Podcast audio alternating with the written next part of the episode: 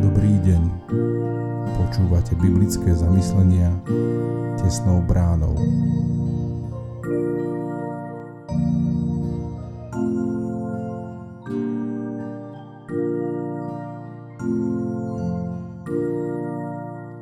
Dnes je piatok 7. oktobra 2022. Božie slovo nachádzame v knihe Ester 4. kapitole od 1. po 17. verš. Mordochaj sa dozvedel o všetkom, čo sa stalo. Roztrhol si šaty a vzal na seba vrecenú vinu a popol. Vyšiel do mesta a tam hlasno a žalostne nariekal. Tak prišiel pred kráľovskú bránu, pretože do nej sa nesmelo vojsť vo vreceninovom odeve. V každej provincii, do ktorej sa dostal kráľovský rozkaz a jeho zákon, Nastal pre Židov veľký zármutok, pôst, plač a trúchlenie. Vrecovina a popol sa stali lôžkom mnohých. Potom prišli Esterine dievčatá, jej eunuchovia a oznámili jej to.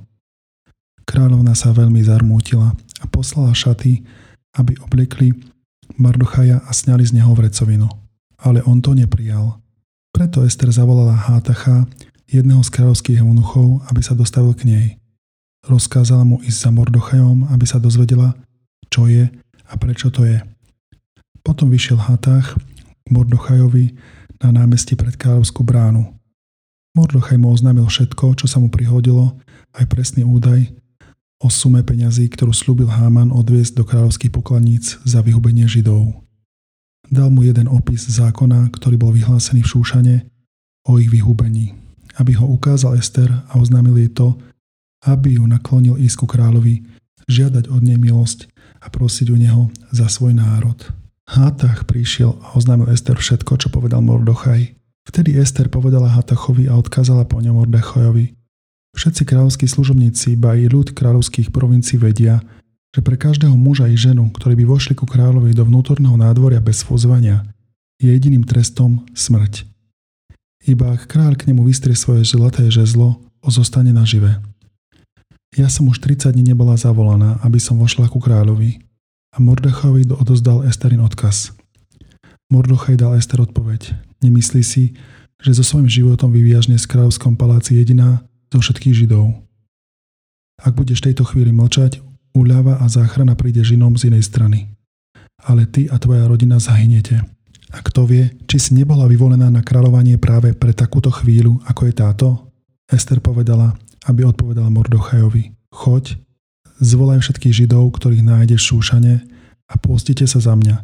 Niecte a nepíte tri dni, vodne ani v noci.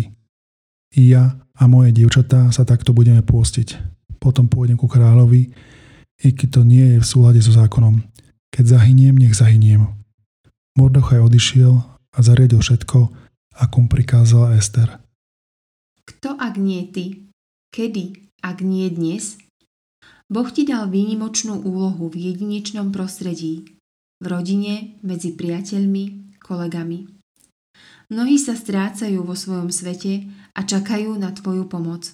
Na to, že im ukážeš Božiu lásku, podáš pomocnú ruku a privedieš ich ku krížu pána Ježiša. Zdá sa ti táto úloha šialená a neuskutočniteľná? Tak si na tom podobne ako kráľovná Ester v dnešnom texte. Boh ju zázračným spôsobom priviedol do paláca kráľa Ahasfera. Obyčajná židovská dievčina sa stala kráľovnou. No v tom čase istý Háman, obľúbenec kráľa, mal židov v zuboch.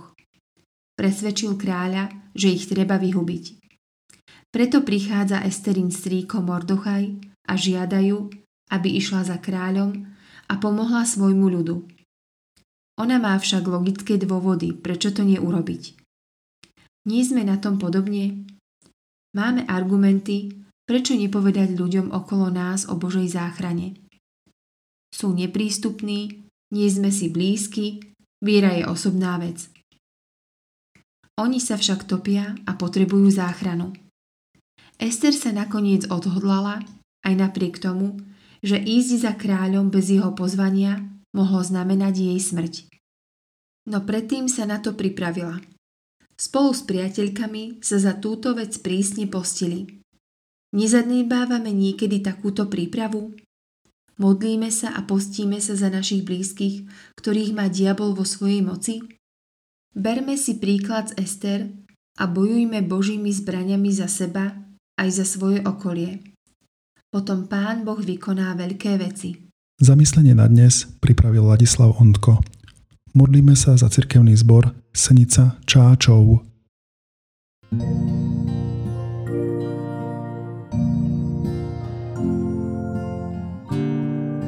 Prajeme vám požehnaný zvyšok dňa. Počúvali ste biblické zamyslenia tesnou bránou.